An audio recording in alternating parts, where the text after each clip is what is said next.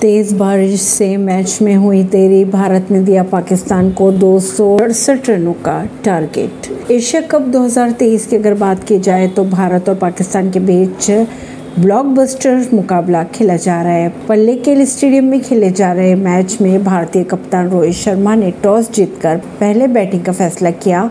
तेज बारिश के कारण मैच फिर रुका। पल्ले केल में एक बार फिर तेज बारिश फिर शुरू हो गई। पिच और मैदान को कवर से ढक दिया गया। बारिश के कारण पाकिस्तान की पारी में देरी हो सकती है। यदि बारिश ज़्यादा देर चलती रही तो फिर डकवर्थ लुइस नियम लागू हो सकता है। ऐसे में भारतीय टीम को मुश्किलें हो सकती है। परवीन सिंह, नई दिल्ली से।